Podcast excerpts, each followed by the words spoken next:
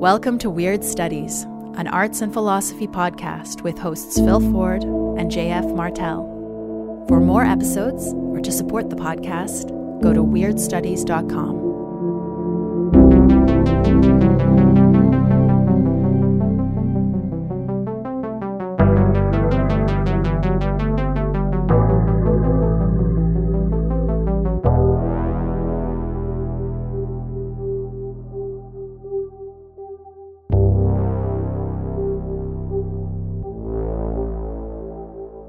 Welcome to Weird Studies. I'm JF Martel.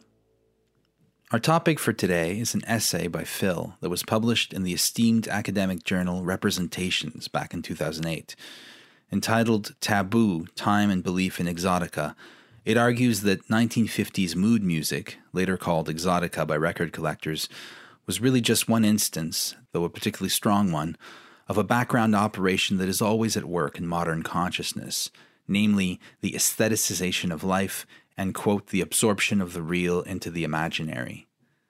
Exotica has been rightly criticized for its shameless colonialism, its embrace of cliche and stereotype in the name of seeking the exotic and the erotic beyond the boundaries of the white American suburb. But Phil argues that if you stop there, you might miss the element that makes Exotica and its various manifestations, not all of which are seen as controversial, so compelling for modern Westerners and so prone to reinserting itself into our collective imagination again and again. In eroding the boundary between living and dreaming, in bringing forth strange visions of other worlds where the things we think are most stable and secure have betrayed their brittleness and fluidity, Exotica can become for us a pathway to the marvelous. Exotica calls on us to believe in what we have been told we ought not to believe in, to become, quote, the primitives of an unknown culture, even as we remain the decadents of a culture we know all too well. Phil's essay was recently included in a best of anthology of representations articles called Weird Scholarship. The link's in the show notes. In what follows, it serves as a map for an expedition into that liminal zone that straddles the world of facts and the realm of phantasm. Of the brave souls who ventured into that zone in the past, few have returned to tell the tale, of course. Those who have speak of strange sights and landmarks, among them something called the Weird Studies Patreon community.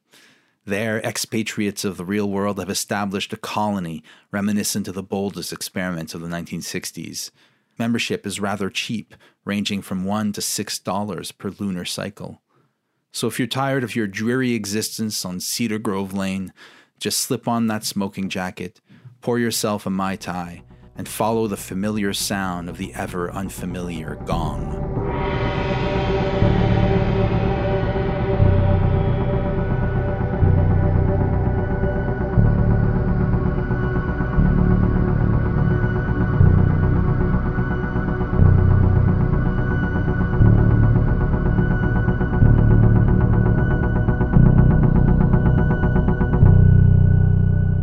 Was um, editing our extra, and there's just this hilarious part where we're talking about how stupid young people are. just completely forgetting for a moment that I think pretty much like 65 to 70% of our audience are people under 30 or under 35. Mm. And then, uh, and you're being like, at one point you say, um, you know, the reason old people have always thought young people are stupid is because young people are stupid and and I said, and I'm like, I'm trying to be chair. I'm like, yeah, compared to older people, and in the background, you're like, compared to anything, compared to anything. No, I was just, I was, I was having fun. I know, I was and just having fun. Some people took it um, negatively, but that's okay. Uh, nothing I say should be taken seriously by anybody. not not to be taken internally for amusement purposes only, as um, right as pinball machines used to say. Well, wasn't that going to be our slogan for entertainment purposes only? Yeah, I, I didn't want people to be stuck in the idea that anything you say is quote unquote what I really think. Yeah, like fuck, I don't know what I really think. And I sure as hell don't think somebody out there listening to me talk is going to be able to understand what I really think. Right. You know, no. chances are there's very few people who can accurately say, I know you better than you know yourself. Yeah. But we are getting a nice kind of um, privileged view of your internal workings today because we're we're talking about a paper you wrote. A classic, a modern classic. of uh, if, if by classic you mean old, then sure. This is a paper that was published in 2009, but I did the most writing and thinking about it in the period from 2003 to 2005 when I was living in California. In fact, the experience of living in California probably conditioned the genesis of that piece. So it's old. it feels like California. It has like Yeah. California, that weird California light bathes it somehow. Yeah, yeah, I, I was feeling that when I wrote it. The reason why I said a modern classic is because it's been recently anthologized or brought included in an anthology, right? Can you tell us about that? Yeah, I'm actually kind of proud of this. So the essay, Taboo, colon, Time and Belief in Exotica, published in Representations in 2009. Representations is an important academic journal. It is an interdisciplinary journal of the humanities. And it's always been considered the sort of flagship publication of new historicism, hmm. which TBH never really understood what new historicism was supposed to be. Something to do with thick description, with seeing the universe in a grain of sand. The grain of sand in this metaphor being some little, often marginal piece of culture. But new historicism is a tendency vague enough to admit of a lot of different tendencies. I always kind of liked representations. The essays that appeared in it always had a lot more wit and style than the sort of things you normally see in academic publishing. And that commitment to finding odd little cultural artifacts and splitting them open and finding out all of the cultural background that it was encoded in them. That was always kind of congenial to me. I always liked doing that anyway. So I had a wildly ambitious notion back in the day to get this published in Representations, which was a super long shot because it's not easy to get your shit published there. They're very, you know, it's an exclusive club, but much to my surprise, it was published there. And what I find particularly, I don't know, Gratifying. rewarding, Yeah. gratifying, gratifying to the old ego is just recently Representations decided to anthologize a number of its classic articles. And these are articles by, for the most part, people who are way bigger fish than me in the academic game. People like Terry Castle or Elaine Scarry. But um, the special anthology, it's a web only anthology titled Weird Scholarship from Curious to Rare and uh, it reads Of the many cross disciplinary and topical strands that have emerged from nearly 40 years of representations in print, one stands out, a kind of research that perhaps originated here in our pages and remains difficult to find elsewhere. What might fondly be called weird scholarship.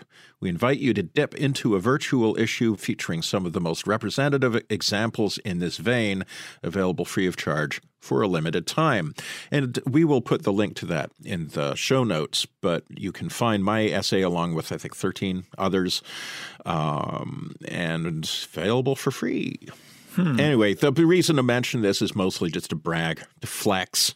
Yeah. I'm, I was tremendously proud as a young scholar just starting out to get my article published by Representations, and as an older, grizzled scholar, delighted to discover it had been selected as part of a, a collection of weird scholarship, which, so far as I know, had nothing to do with me being the host of a podcast called Weird Studies. I think that was just a coincidence.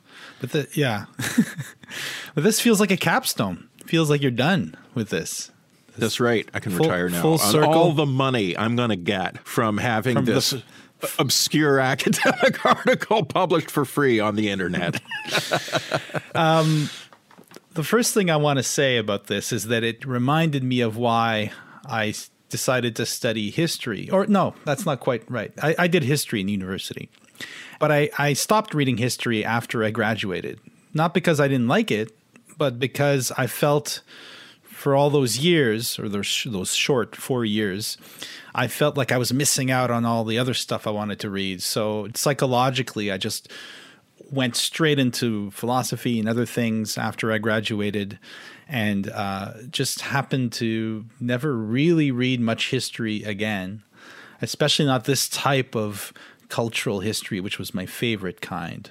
and so reading it really rekindled that interest for me, or reminded me that I had this interest to begin with. In in that sort of, I like the way you tried to summarize what the new historicism is. You know, seeing the the universe in a grain of sand that's the feeling I get when I read really good cultural history. I feel like it's got its tendrils shooting out across the galaxy and everything could be part. You don't know what's coming next. Anything could be included in this analysis. It's just this wonderfully poetic way of thinking about the past. And so I found this to be an exemplary um, oh an exemplary example of, of, of this type of thing.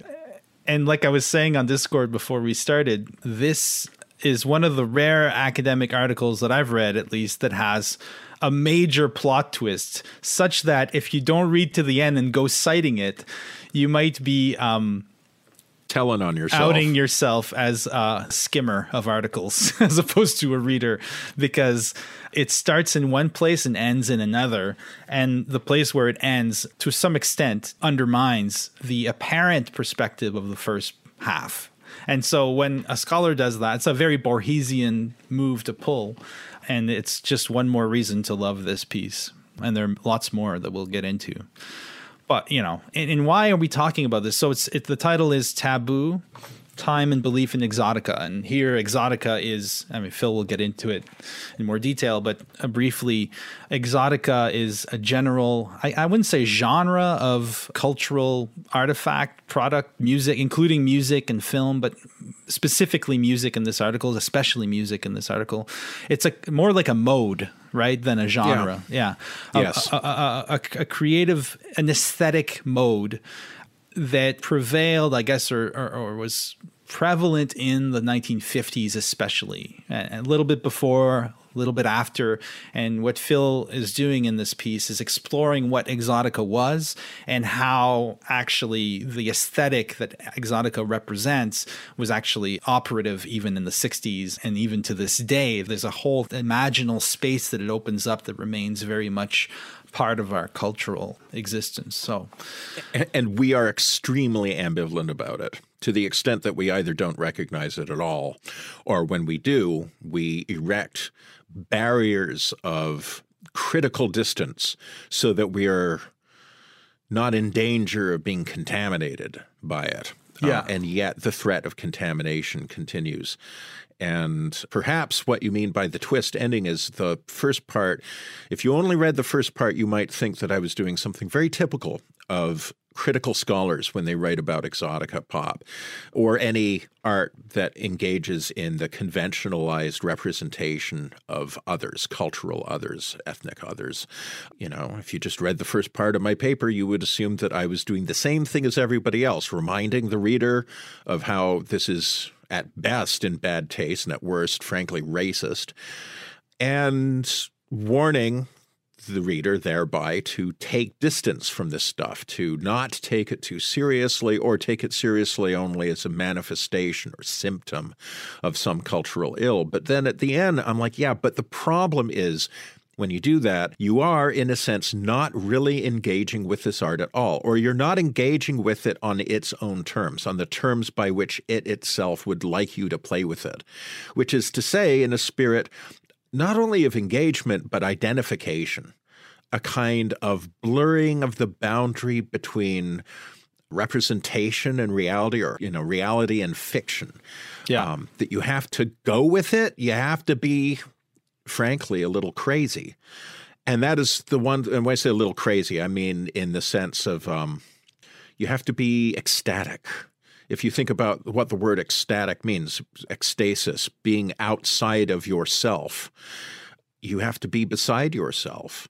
And this quality of being beside yourself, I was trying to interpret it entirely within what we might call the immanent frame. In this essay, but with the advantage of, I don't know, 15 or so years hindsight. I realized that this was my first faltering step of trying to theorize magic and magical modes of engagement that what I really wanted to say in that twist ending is that this is a kind of magic or it demands a kind of magical hermeneutics, a magical interpretation. Yeah. And in as much as we are unwilling to grant that, which if you're an academic, you almost certainly are, then you are forever on the outside of the aesthetic experience that this kind of art offers. So now that you've uh, properly uh, our listeners' appetite for the weird part in all this, because it, it will come. This is this couldn't be more relevant to our project, I think. But let's take a step back and talk a little bit about what Exotica Like is. what Exotica is, yeah. Yeah. So uh, we touched on this before. This article came up in a past episode. I can't remember which one. Well, and also Michael Garfield Right. had me on his show and we were talking about this essay. Actually, I remember uh, the Trash Stratum episodes. We talked about the Jack Smith yeah. piece. on the perfect filmic appositeness of Maria Montez, one of my favorite pieces of writing from that period, from that post war avant garde East Coast ferment. Anyway, sorry, you were you were going to say. So we talked about it there. We talked about Exotica and this piece briefly in our discussion of Ghostface Killah's uh, Underwater. Right. So this is one of the little threads that have, we've been weaving through the show, but now it's coming to the forefront, and it's a great opportunity to discuss a bunch of ideas, specifically from my end, a lot of Deleuzian stuff that I'd like to bring in without hijacking the show. But Oh, uh, go ahead. But we'll see where it goes. But let's start with Exotica itself. What what is it? Well, in the narrowest definition, it refers to a kind of pop music popular in the late 40s through the 50s, and then becoming massively unpopular rather suddenly in the early 60s. Music associated with artists like, I mean, maybe most preeminently Les Baxter, who I write about a certain amount in this essay, but also Yma Sumac, the famous Peruvian singer of fake lore, like pop songs that are supposed to be, you know, Andean mountain songs or whatever, but they're just songs written by studio pros in Glendale or whatever. Yeah. I had a friend who actually was a guitarist who toured with Yma Sumac's band at the end of her career. Apparently, she was extremely difficult to work with. Oh, really? Neither, neither here nor there, but yeah. So anyway, this is a kind of pop music that was.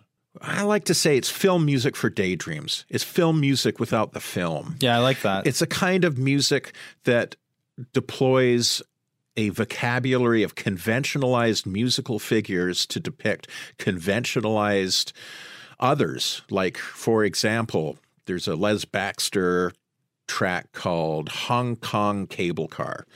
And all of his tracks have titles like that. Most of them are instrumental, or if they have voices, they're wordless vocalises, people singing a lot of oohs and ahs. it's essentially a type of lounge music, isn't it? Yeah, or to use the term that they would have used at the time, mood music. Instrumental music you would play in the background to cast a sort of a, just to give you kind of a mood. So, like, you know, Les Baxter was very fond of the music of Igor Stravinsky, Maurice Ravel, Claude Debussy, the Impressionists, early 20th century modernist masters who themselves had a lot of interest in creating kind of exotic motifs. So, like Stravinsky's Rite of Spring, for example, wants to create an imaginary place like a primeval Russian tribe sacrificing a virgin to the spring in a kind of fertility rite. You know, what's Kind his name? pagan Um, mood. Yeah. Yeah, so to capture that mood of a barbaric, archaic, dimly perceived, perhaps incomprehensible past, Stravinsky did certain things like, for example, creating ostinati, little short motives that you just repeat again and again. Sort of like, you know, it's a fancy term for like uh, what happens in the bass line of almost any rock song you care to mention. Those are all ostinato bass lines. You have a little riff that you just keep repeating.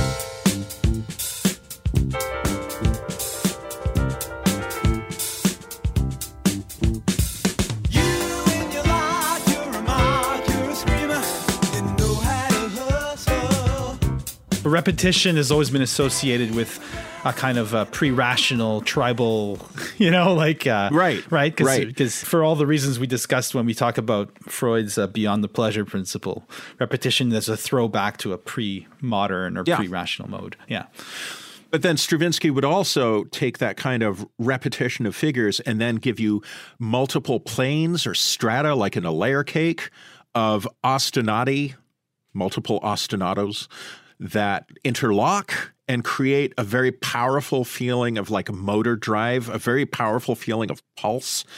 You know, the famous Danse des Adolescents, uh, right at the beginning of the Rite of Spring, is probably the best known example where you have an E major and E flat major chord juxtaposed to one another, pounding out an ostinato to which the dancers sort of hop up and down in a very unballetic way.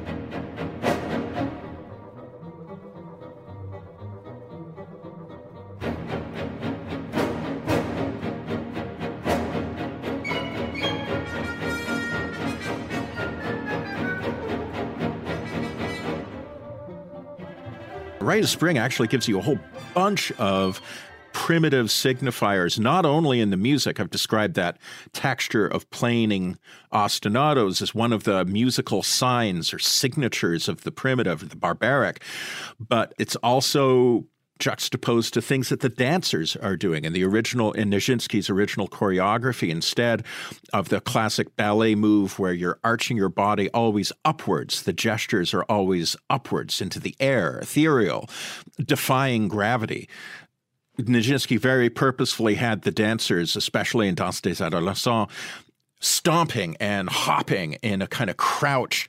The way the dancers are supposed to look is very much the way Doris Lessing describes Ben in The Fifth Child. right. Punched and muscular and possessed of a incomprehensible and brutish purposiveness and drive. Hypercorporeality to offset Yes. the to challenge the modern kind of ethereal Yes. uh etherealness of ballet in general right so there's this kind Right. of reversal of of everything Right. And it was that kind of stuff really that was in Les Baxter's mind. When, you know, as a arranger and composer who is creating music in Hollywood studios to create albums of mood music for people in their space age ranch style homes to sip a martini or perhaps a Mai Tai by the pool. You know, you want to sort of transport yourself mentally into the jungles of Polynesia or, you know, a Hong Kong street market Right. or even some place that you couldn't even theoretically visit, like the bottom of the ocean or the moon. Another some planet, exotic right. place. Yeah, some film scenario for you to play in your mind while you're sitting in your suburban lounge. But you're creating a movie in your head with yourself as the explorer out there having adventures, encountering mysterious and exotic others, and possibly having sex with them. James Kirk style. yeah there's always an intimation of sensuality or, or of Absolutely. sexual encounter In Exotica, there's always this tension between the pull of the unknown, but also your own sort of colonialist prerogatives to remain superior somehow Yes. to the situation and always able to leave at a moment's notice. And so there's also the separation as well as the intimacy. You dream of these far off locales, but the framing of it within the technologized present in your lounge, listening to your hi fi with your cocktail in hand. That tension between identification and distance is definitely a part of that mid century Cold War exotica moment. Right. And a lot of the uh, well founded accusations of racism or whatever might have something to do with the way that uh, mainstream American culture or Western culture in this music is kind of interpreted as this neutral background against which all these exotic others manifest and and mix together. Right. So you can mix some Peruvian beats with like I don't know, like Japanese shakuhachi or whatever. I'm not sure. I don't know if that was done, but there are two primal spaces. There's the who we are listening to this music, and then everybody else kind of just um, preparing for us a kind of spectacle of exoticism that we can then consume, right? Right. So I just realized I left something hanging a while ago before you went up to yell at your children. Uh, I was talking about, you should have heard him, listener. We cut that part out. He was just screaming uncontrollably for like 10 minutes. Put a hole up. in the wall. Child Protective Services have been called. Sorry. Um, no, but I was I mentioned this track by Les Baxter called Hong Kong Cable Car. Right. And you know, Hong Kong Cable Car in a way works somewhat similarly to something like The Rite of Spring, which isn't to say that I'm putting them on the same cultural level, obviously, but just as Stravinsky Nijinsky and their collaborators are coming up with signifiers of a primitive alterity, a, a primitive otherness and deploying those in a way that, you know, if you're a listener in 1913 listening to Rite of Spring and you hear that texture of planed ostinatos and that pulse oriented texture, those are signs that you're prepared if you've spent a lot of time listening to other pieces of late 19th century Russian art music your your mind is prepared to understand what those things mean that those things relate to a certain place that you have in the imagination. They trigger those associations. Right. But by the time we get to the 50s and we're seeing the big classics of Les Baxter's Exotica, Voice of the Xtabay with Yma Sumac, or uh, Ritual of the Savage, Sacre du Sauvage, yeah. as a subtitle, like expressly calling back to the Rite of Spring, uh, Sacre du Printemps. Baxter is trying to do the same thing, use conventionalized musical gestures that he's borrowing from Stravinsky and also the French Impressionists in order to trigger similar places in the mind, just the way film music does. So, like, you know, if you're watching an old jungle flick or the kind of movie that Indiana Jones and the Raiders of the Lost Ark is sending up slash crushing on. Imagine a cut to Hong Kong, and then suddenly you hear the crash of a gong.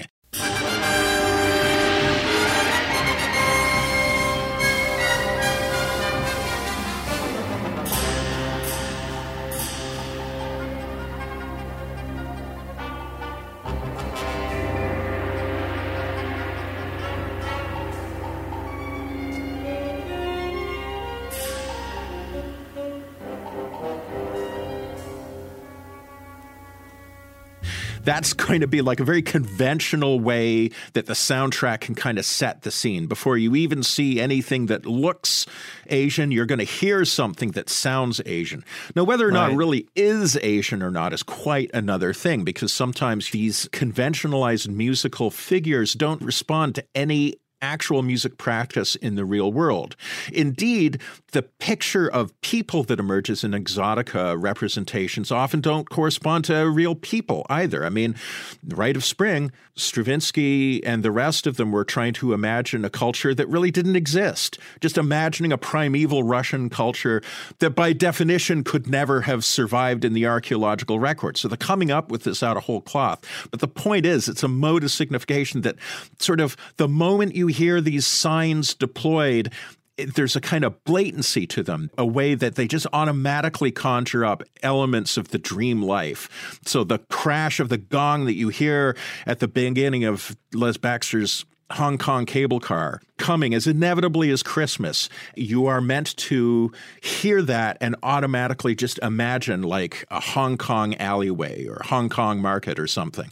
And so that's how this music works. Except the difference between what the Rite of Spring is doing and, and Exotica is that I don't think the Rite of Spring presented itself as an accurate journey to a lost age that was named or located in any way. Whereas Exotica seem in your article you talk about liner notes and how the liner notes tended to sell this idea that this is what's going on in sub-Saharan Africa. Some of these beats have never been heard by the white man. That sort of thing, you know, like uh, there's a lot of that type of rhetoric that I think that with Rite of Spring, I, I'm not familiar with the deep history of that ballet at all, but my impression is that the fantastical element of all that was kind of primary for the Rite of Spring. There was never a, a pretense that this was accurately reviving or resurrecting some Right. But I guess the difference is that Rite of Spring is making a, a, historical claim to be reviving something from the deep past, whereas this is a geographic claim or ethnographic claim, as you say. That, that Exotica is trying to be a kind of ethnography of Yeah. people who currently exist but that are outside of the, the West. I refer to it as ethnographic pulp fiction. Right, exactly. But that doesn't know? present itself as fiction. But it's complicated, and it's complicated on both ends. Okay, so since I brought up the Rite of Spring, I'm going to stay there for just a second longer. You're quite right that the way Pop Exotica a la Les Baxter comes off versus how the Rite of Spring comes off, different cultures, different historical moments, different cultural registers. I mean, Pop Exotica is about as middle brow as it gets. Right. And like a lot of American pop culture, this is sort of the genius of pop culture. It happily, unself consciously cannibalizes the past. It creates a kind of bricolage of past motifs to do the job that it has to do, which in this case is to provide a film music for daydreams. And The Rite of Spring is doing something a little bit different. So, yeah, I don't want to overstate the connections. But at the same time, okay, so I'm going to talk first about Rite of Spring. Rite of Spring, of course, it's understood as a ballet that imagines something that maybe never existed. Mm-hmm. The musicologist Richard Taruskin has pointed out, it seems to me very convincingly, you know, Rite of Spring is famous for having sparked a riot. Right, right. But Taruskin pointed out we always act like, oh, it's the music was so shocking, like that's why people rioted. He makes the argument, I think, quite compellingly, that actually it's something about the human that is suggested by this art. That while people are not accepting it as an ethnographic statement, they nevertheless were profoundly disturbed by what it seemed to be saying about human being and the origins of human culture or the origins of the human. Um, Right, right. Ideas that were taken seriously enough that people were willing to throw hands. And there's a very early review of The Rite of Spring, one of the first reviews of Rite of Spring by a French critic named Jacques Rivière. And he said the rite is a biological ballet. And he writes, it is not just the dance of the most primitive man, it is also the dance before there was man. Ah. There is something profoundly blind in this dance. There is an enormous question being carried about by all these creatures moving before our eyes. It is in no way distinct from themselves. They carry it about with them without understanding it, like an animal that turns in its cage never tires of butting its forehead against the bars. They have no other organ than their whole organism. And it is with that that they carry out their search. They go hither and thither and stop. They throw themselves forward like a load and wait. Nothing precedes them. There is nothing to rejoin, no ideal to regain. Just as with the blood within them, without any reason save its pumping, knocks against the walls of their skull, so they ask for issue in succession. And little by little, by dint of their patience and persistence, a sort of answer comes that is nothing other than themselves, which also meshes with their physical being, and which is life. Right. That's amazing. That's Isn't that amazing. an amazing piece of writing? And Yeah. this is articulating something genuinely disturbing about the Rite of Spring. I said in, I forget which episode, it might have been on Patreon Extra, that the Rite of Spring is still casting ripples of influence forward more than 100 years later. And that's one reason why, is because every time we return to the imaginal world of the Rite of Spring, we return to that world of man before man. And so all of this, however, is just to say, Rite of Spring, it's just fun times. It's just a Diaghilev thing, another Diaghilev Astonish Me production. We get that. It's all smoke and mirrors. It's for amusement purposes only. And yet, not really. People are going to listen to that or watch that ballet and see it as a representation of something true about the archaic stratum of human beings. Right. And it's that uneasiness between, like, whether we're looking at representation or the real thing that I feel is carried forth into mid century pop exotica, except in a pulp register.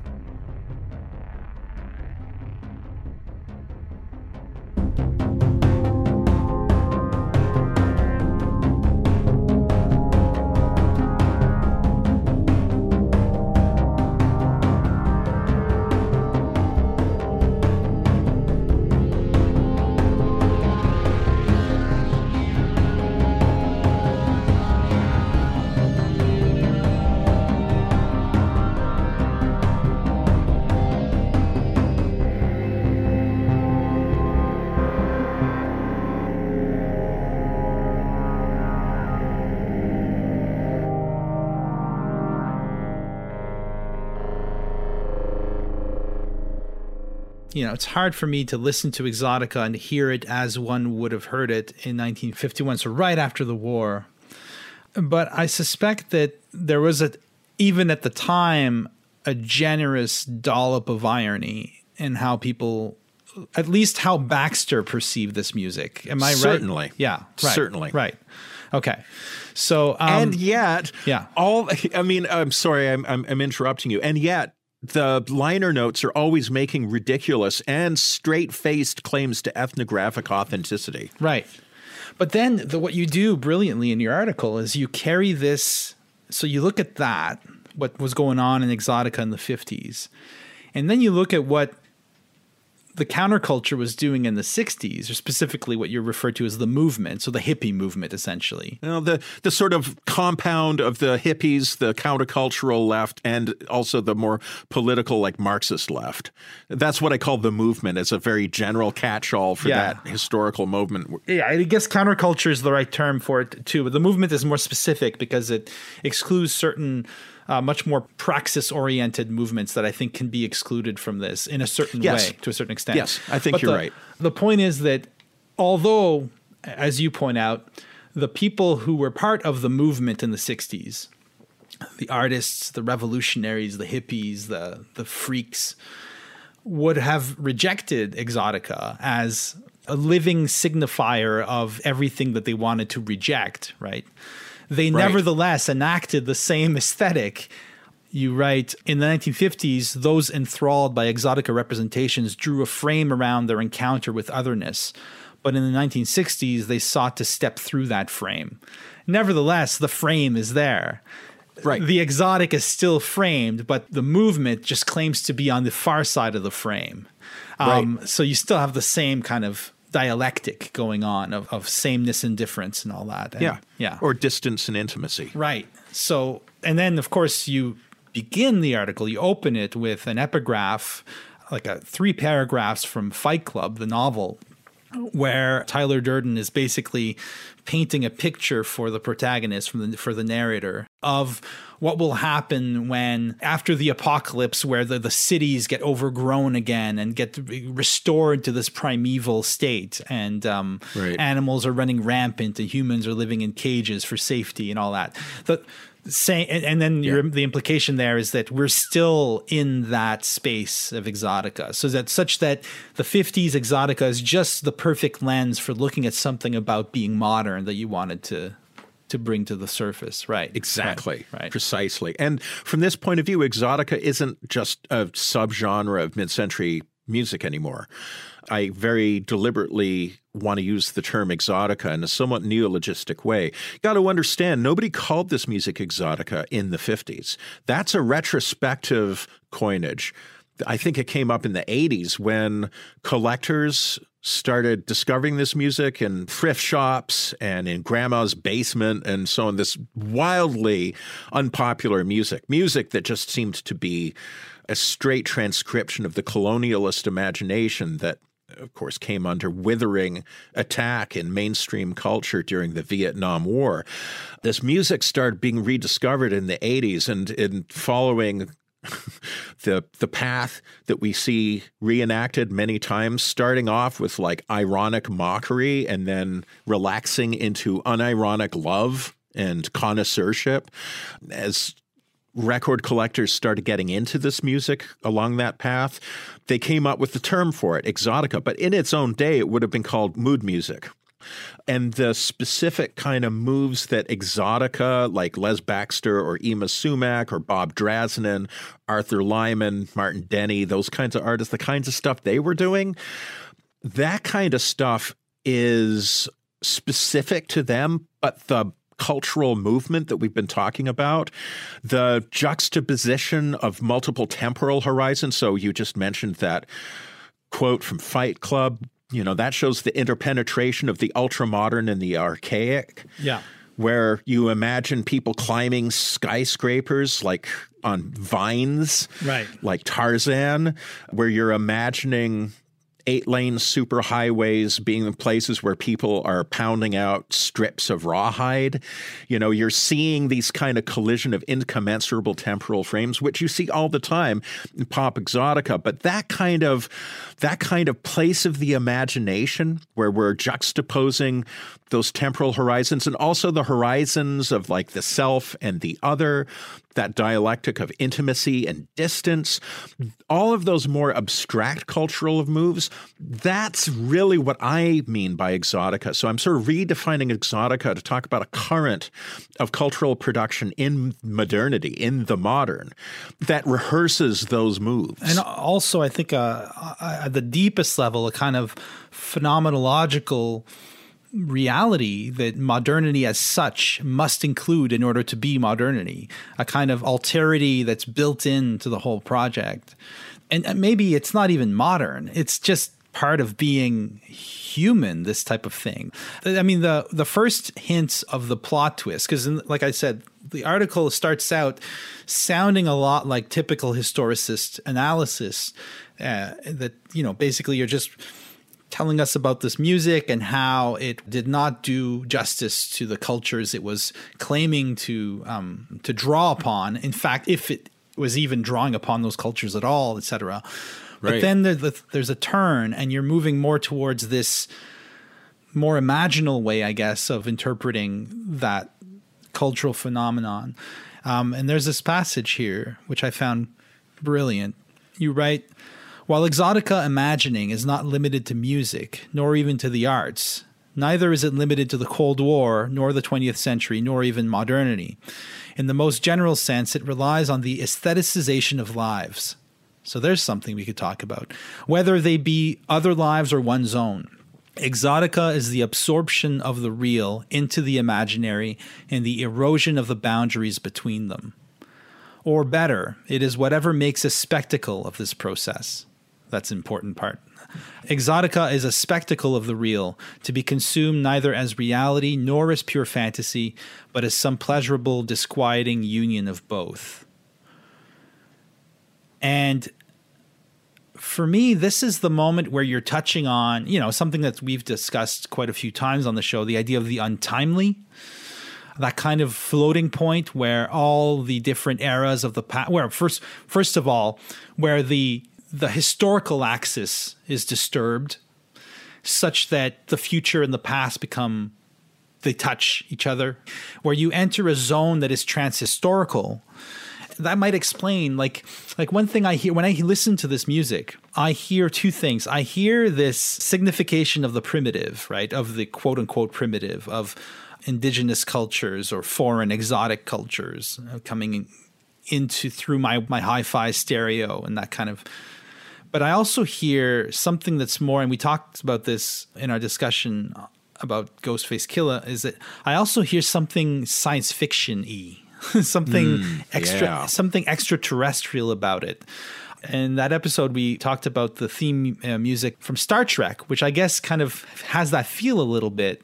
And that um, we had a debate. I, I, thought it was a theremin that made the, the melody, but you, you rightly uh, argued that it was a female voice, which it is. But there's this celestial quality to the voice that in a certain context might evoke something like ancient Greece or or uh, you know the ancient world, the idea of the the sibyls singing or some I don't know, or the sirens because a lot of it sirens, comes by, right. from a piece by Debussy called Sirènes. Right, the sirens from the ancient ancient world, or the call of the sirens heard out there in outer space by some astronauts exploring right. new worlds, exactly. and so something changes in our sense of our sense of world after the Second World War.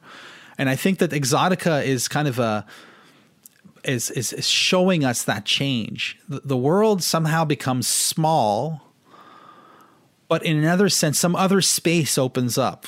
Um, mm. And and mm. I feel it's just going on my just my aesthetic reaction to the music. I, I get these images of it seems to belong to the past and the future which is something that's captured in that line that you quote a couple of times here um, in the piece. Uh, we are the primitives of an unknown culture, which is yeah. a fantastic, almost mantric uh, yeah. line that we could talk about for hours. But anyways, yeah. Yeah, that's from Nanao Sakaki, who is a Japanese poet Right. um, who was championed by Gary Snyder. So it's through Snyder that that phrase gained some currency in the 60s movement.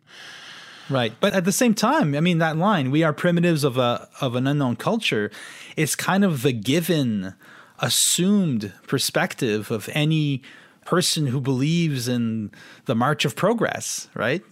We all believe that in the future, or at least we used to believe until the future disappeared on us, uh, we believed that we were headed towards something, some beautiful interstellar culture that we could hardly fathom but that we were the, the primitives of, right? That the whole idea behind um, this is not quite super germane, but the end of Planet of the Apes when he sees the Statue of Liberty, such that throughout Planet of the Apes, you think that he's on some other planet that is just Right. beginning its evolutionary process towards producing humans, whereas in fact he's later, he's after history in the Yeah. distant Yeah. future. So the, the way those the past and the future in Ouroboros like fashion kind of close in on themselves and, and, and devour one another is is really palpable in Right. Exotica. Or another metaphor or way of putting it, way of picturing it, would be of something breaking through a surface. This reminds me of something that Lew Welch, a countercultural writer publishing something in the San Francisco Oracle, he is in a prophetic mode here, writing about what happens as radical youth break up the technocratic modern regime and imagines that, uh, quote, underneath this thin skin of city, the green will come back and crack these sidewalks. Yeah. That would be one way of thinking about it. And in that passage that I quote from Fight Club, you have the same kind of thing where he says, Picture yourself planting radishes and seed potatoes on the 15th green of a forgotten golf course. You know, imagine like skyscrapers covered in vines, where you have something that's from the aseptic modern world, all glass and steel, repelling humanity and even life itself. And the idea that this is a hard but brittle shell, and that with the adjustments in consciousness of the new generation, that facade, that carapace will start to break apart, will start to splinter, and something truer, much more primitive, much more organic will begin to show through the cracks. So that would be another way of picturing the co presence of the archaic and the ultramodern. Right. Right. Yeah. And one that seems particularly well suited to that Cold War moment where you feel simultaneously as if everything is being covered in glass and steel. The um, mainstreaming of the Bauhaus, Mies van der Rohe, Yeah. Yeah. um, ornament is crime kind of ethos. And yet, as it reaches, it's sort of an enantiodrome. As it reaches a certain kind of like perfection of sterility, it reverses into its opposite, and people imagining it all coming apart and revealing that which has been repressed. Right, right, exactly. The return of the repressed, which, Yes. um, for Freud, who came up with that concept, was uh, at best a necessary part, a, a really unfortunate necessity. The return of the repressed in the in the Right. psychoanalytic process towards wellness is. You know, there's not much wellness in Freud at all. That's it's all you can hope for is a kind of like um, peaceful coexistence with with the real. But in what happens in the '60s, of course, is there's that reversal where the, the id and the repressed is the good, and um, the Dionysiac energy, which Exotica. I, I I couldn't help while reading that. I, I couldn't help but read the whole exotica phenomenon as it manifested in the 50s as a kind of prophecy or early tremor uh, that all of exotica was a distant early warning of the 60s of the the breakdown Yeah. Um, Which would, if you think of it that way, completely upends the conventional way that boomers have always understood exotica as the cast off, embarrassing remnant of their parents. Right. And always wanting to imagine their own response to the other being far more enlightened and much less colonialist and pith hatted. And yet, you know, one reason why I insist on thinking of exotica not as a subgenre of music, but as a cultural move, is that I feel like you can see that cultural move enacted on a more ambitious scale in the 60s, which is completely counter to the self understanding of movement participants. If you told them that they were acting out the same kind of scripts as in uh, LP records in their mom's basement, they probably would have been very offended. And yet, I love your idea of pop exotic as almost like a premonitory shudder of this huge cultural phenomenon upheaval starts, coming. Yeah. yeah, yeah, and that comes clear to me as a possible, at least a, a, plausible interpretation when I think of exotica in light of a kind of longer history of how foreign or exotic cultures are depicted by the West or in the West. Like, for instance, in the 19th century, the great seafaring literature of that century was all about exposing or uh, revealing the secrets of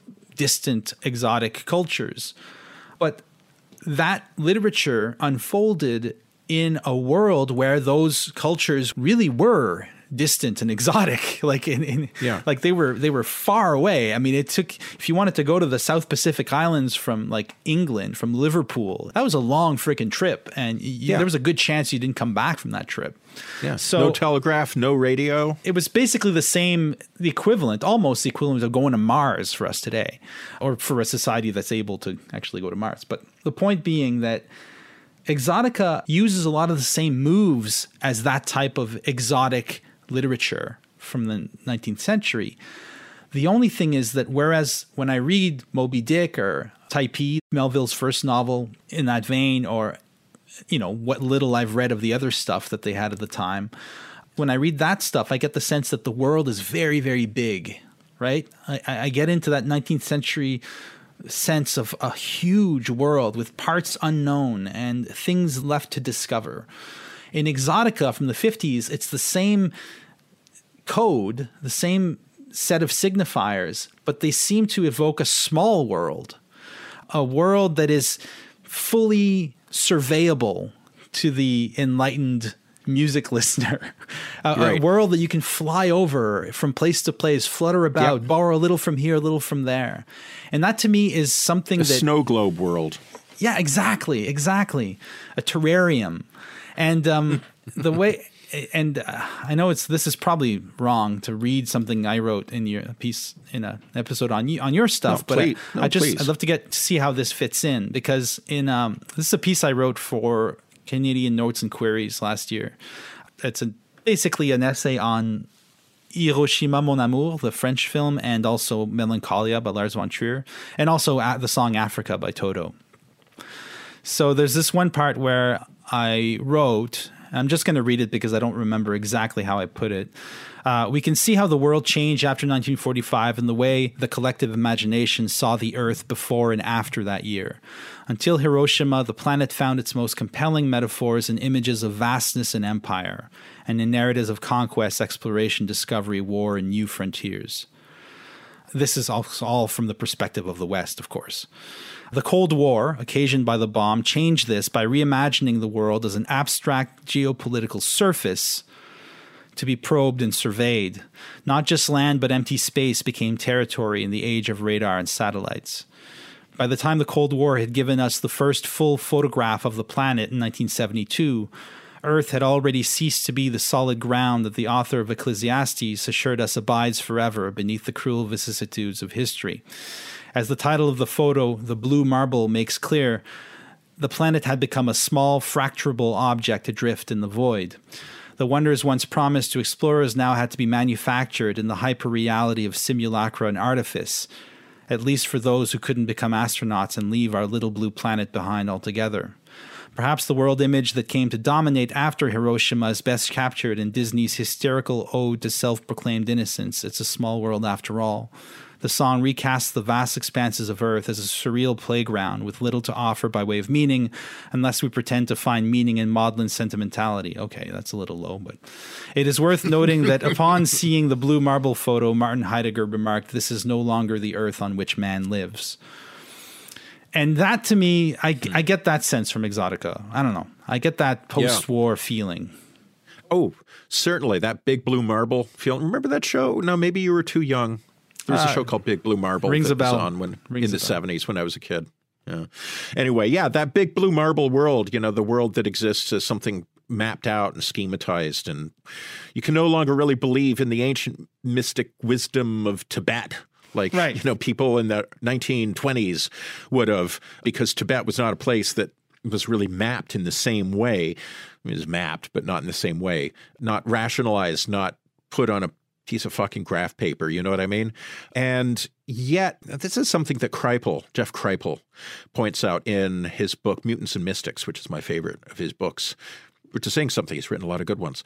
He points out how throughout the 19th century into the 20th century, all of the places where you could place the mystic wisdom or the forgotten wisdom or you know something extraordinary and beyond the mundane like we're sort of hunting down all of the little last remaining wild spaces, all the last remaining pockets of parts unknown, all the last parts of the map that say, here be dragons. We're erasing those. Those are all being brought under the domain of rational administration. And he points out that the kind of spiritual imagination simply starts reaching further and further away. And so you start having visitations by aliens. All of a sudden, aliens, extraterrestrials, people from off the planet. That's where wisdom is located, right? Right. And I feel like Cold War pop exotica is making a similar kind of move, perhaps unconsciously, that all of a sudden the exotic locales include underwater, the the undersea, Right. or outer space. You know, there's um, a whole subgenre of space exotica that uh, that Right. Meredith, our show assistant, uh, is into in her own work, and so you can kind of see a kind of a move towards opening up the frontiers that have just been closed. That perhaps is another important part of what I'm calling exotica.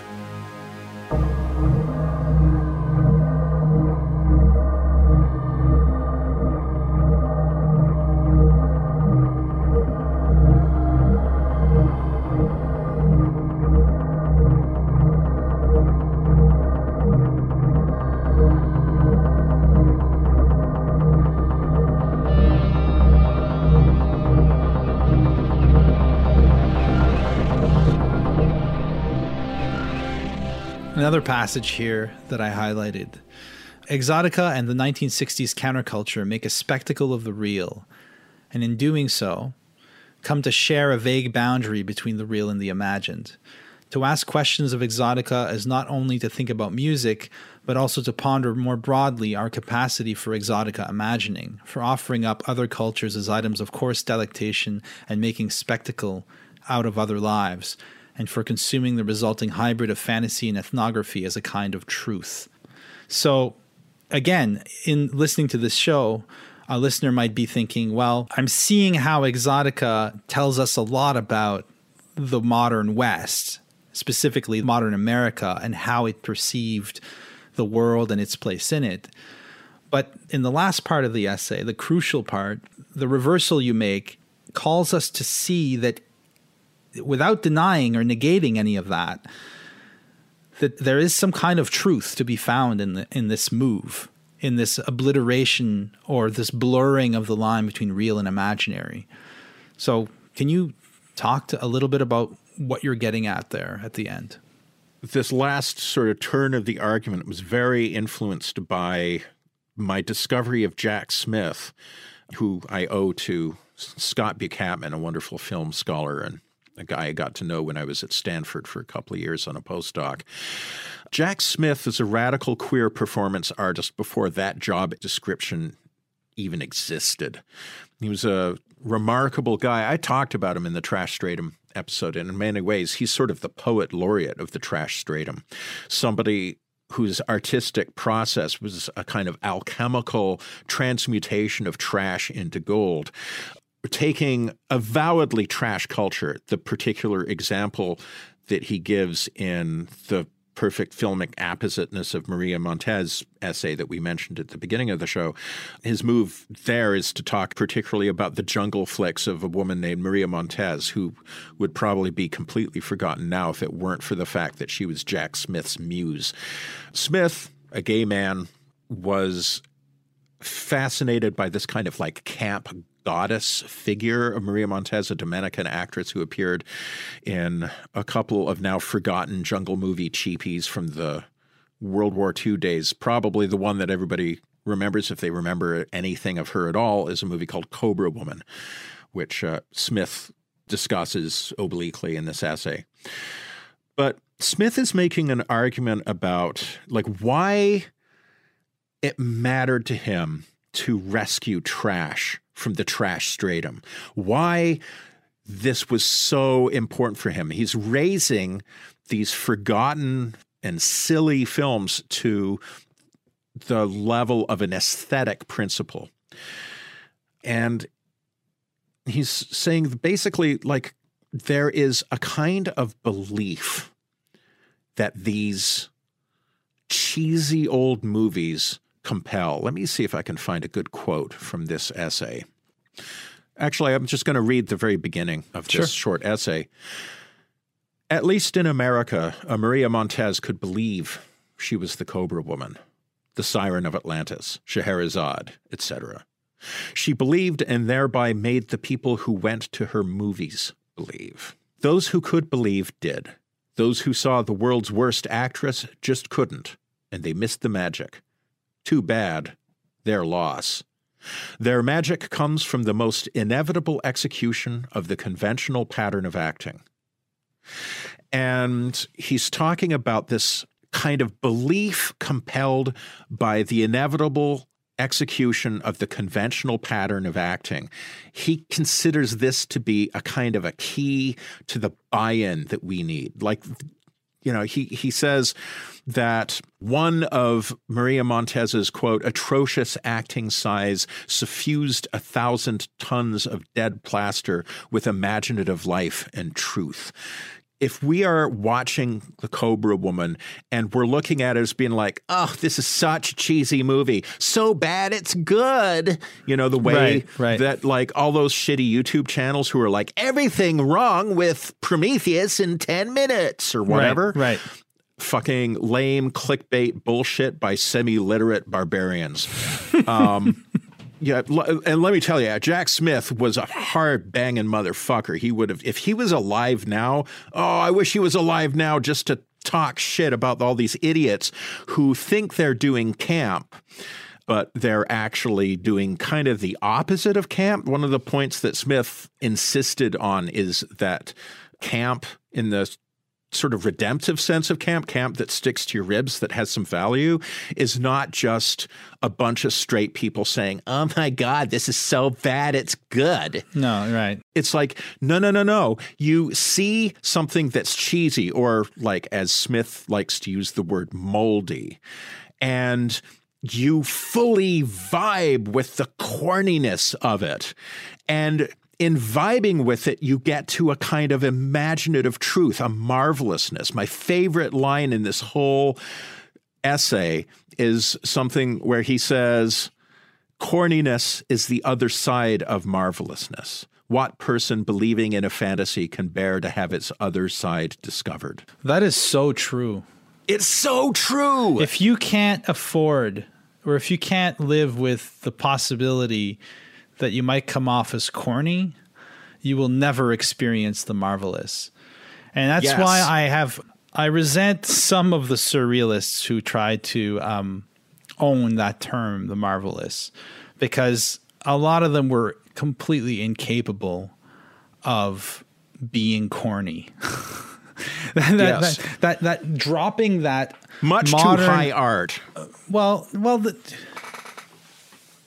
yeah, there's a kind of yeah, like but a, even a in- sort of constipated, like overeducated, Correct. high art way of like we're getting down with the unconscious, but we're got to have all these fucking rules about like exactly how you do it with fucking Andre Breton. Yeah, this, yeah, yeah. this fanatical, systematizing asshole in the realm of dreams. For fuck's sake, Oh, ridiculous. Uh, Deleuze had some nasty things to say about the surrealists when he t- came to how they saw dreams. But anyways, Yeah, the, the, rightly so. The the thing is that the risk of the marvelous, the risk of being enraptured by the marvelous, is corniness. It's not even a risk; it's the other side. He's absolutely right. Yes. You will come off that way, yes. and dropping that armature of irony. Which is almost like a second skin to us in this Yeah. in this era, is as difficult maybe as it is absolutely essential, non-negotiable if you're going to experience the Cobra Woman, using her using that term as a signifier for for the marvelous itself, right? Not just seeing a representation of the Cobra Woman, but seeing the Cobra Woman. Like if you believe, Yeah.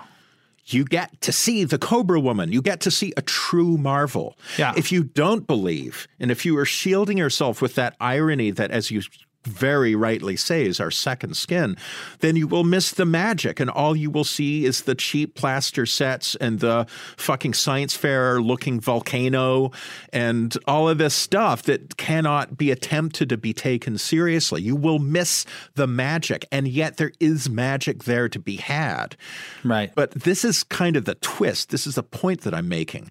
The critical stance that is not only habitual, but practically compulsory for humanities academics, especially if they're going to be talking about something as ethically questionable as exotica, as exotica pop, which, as I say, trades in the conventionalized representation of others, of ethnic others. You know, it, I cannot imagine anything that would be more calculated to provoke a storm of critique in our age. But the thing is that the critique is what's going to keep you from investing that quality of belief in fantasy. It will forever keep you away from the corniness that is the other side of marvelousness, which means that it will forever keep you away from the marvelousness. Exactly. So and this is basically Smith's whole point in this marvelous essay, and this is how he ends it. He says, I finished this article. A friend, David Gurin, came to tell me, quote, I came to tell you tonight I saw a young man in the street with a plastic rose in his mouth declaiming, I am Maria Montez. I am MM. Smith continues, a nutty manifestation, true, but in some way a true statement. Some way we must come to understand that person. Not worth understanding, perhaps, but understanding is a process, not the subject it chooses.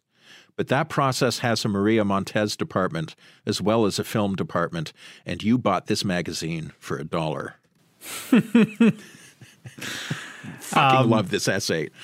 And just uh, to provide a bit of exegesis, I'll just read another passage from your paper. Towards the end, you write, We can write papers about game shows or pornography or whatever else we like, but in ways that make them occasions for readings of culture that will open up some new portal to meaning race meaning, gender meaning, class meaning. This isn't the kind of reading that Smith understood as that which exotic spectacle demands. Smith wants to reclaim its faded, moldy beauty through passionate identification. Strange as it sounds to quote an Old Testament prophet in writing about the godfather of radical queer performance art, Smith's hermeneutic stance is Isaiah's If you do not believe, you will not understand. Exotica aesthetics assume a certain kind of belief and participation, and when intellectuals handle this music with the hermeneutic equivalent of tongs and a hazmat suit, they are, in a sense, not hearing it at all.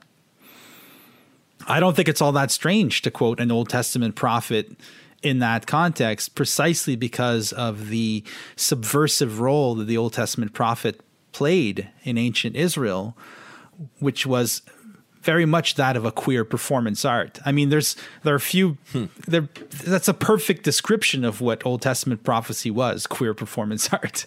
Well, um, except without the queerness, perhaps. I don't know if there's quite the same gender ambiguity. Queer meaning queer, weird, Peculiar. peculiar. Yeah.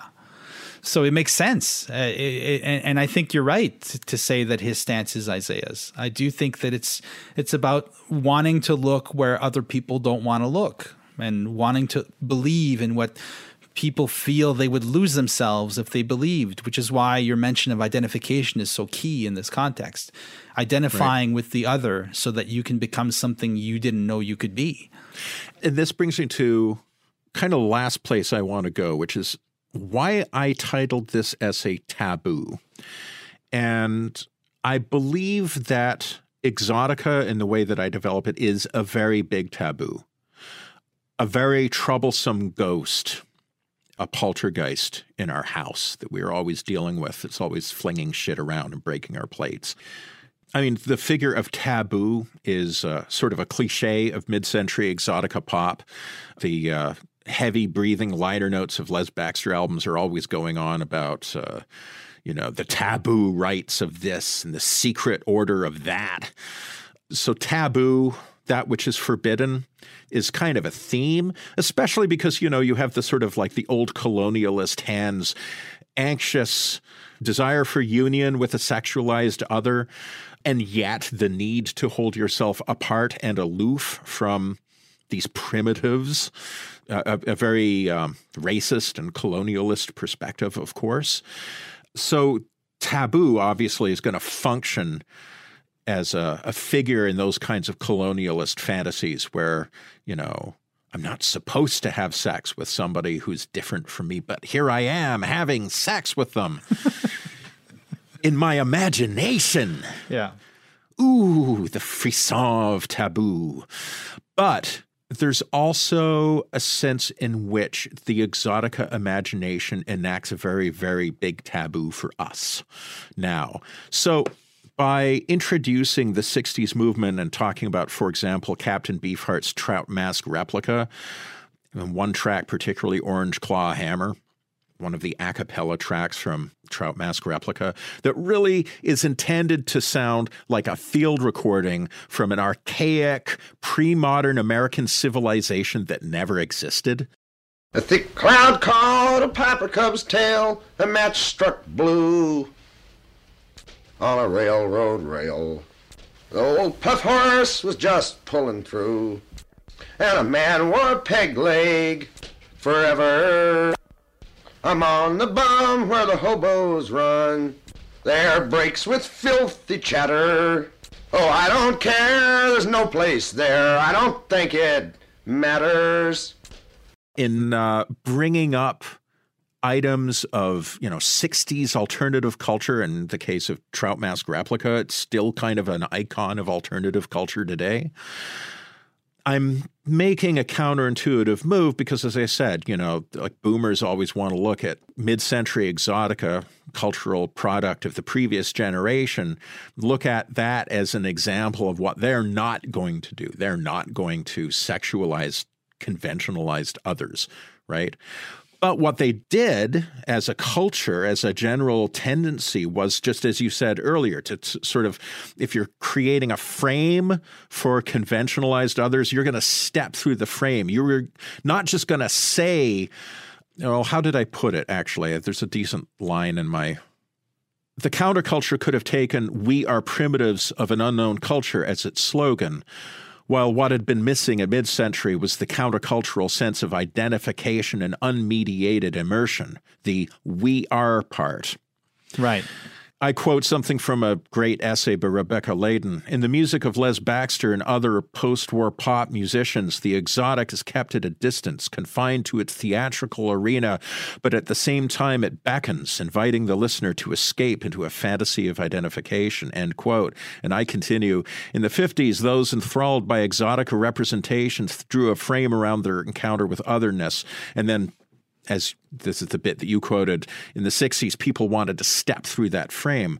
So I'm already doing something that where you know i am interested in writing about this stuff because I want to draw a fuller history of that cultural reflex I call exotica, but I also want to stick my thumb in the eye of boomer historiography, where there were like you know the the assumed moral superiority to their parents.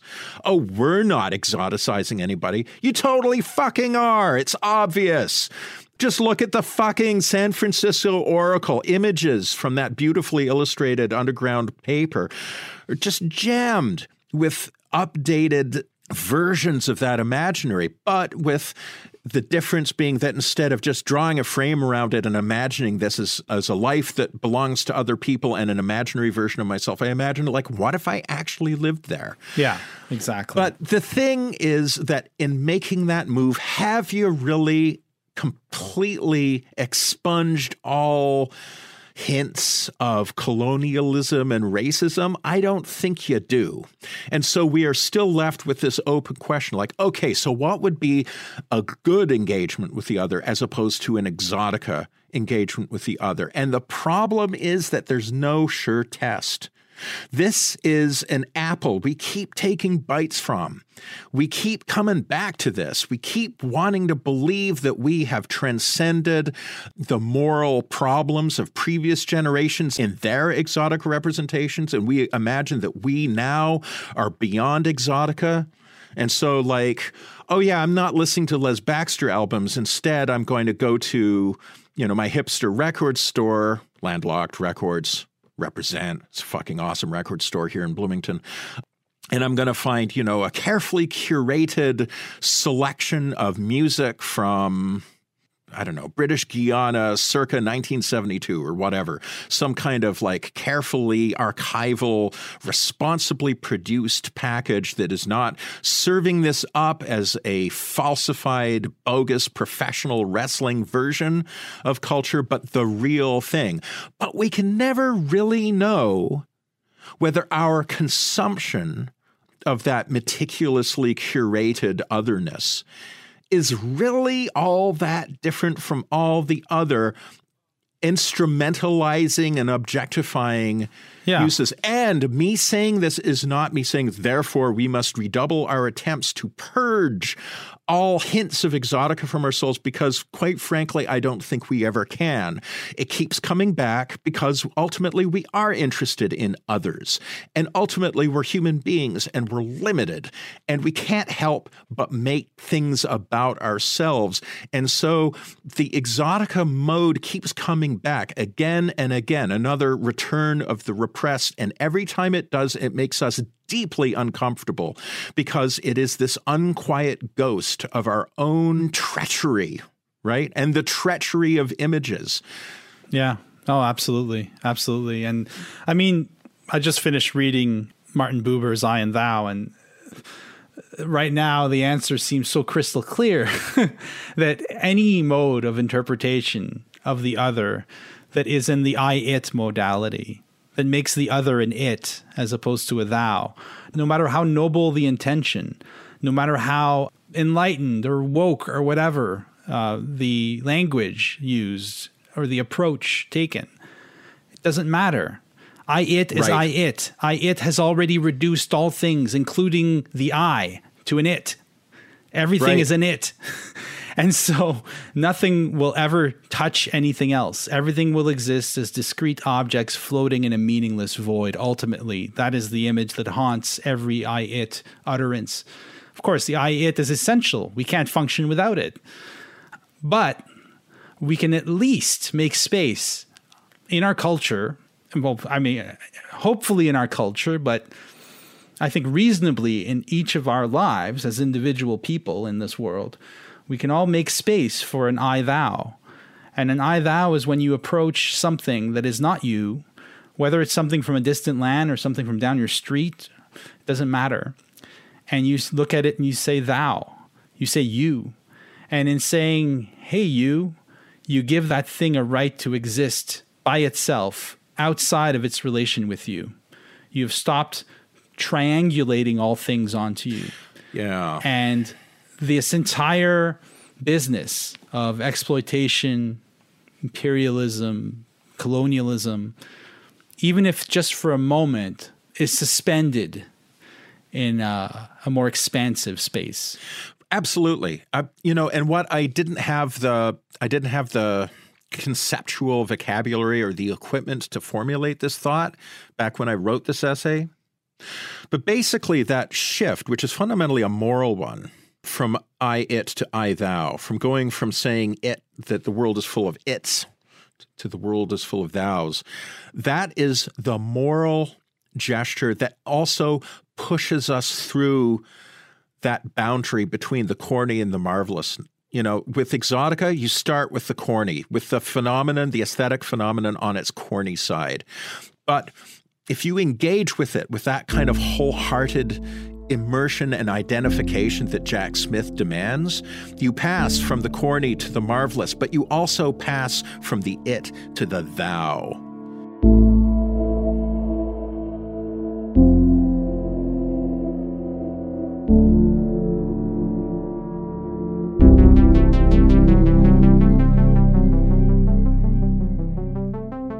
If you enjoyed this podcast, consider subscribing to Weird Studies on your favorite podcasting platform. You can also follow us on Twitter, visit the Weird Studies subreddit, and of course, support us on Patreon.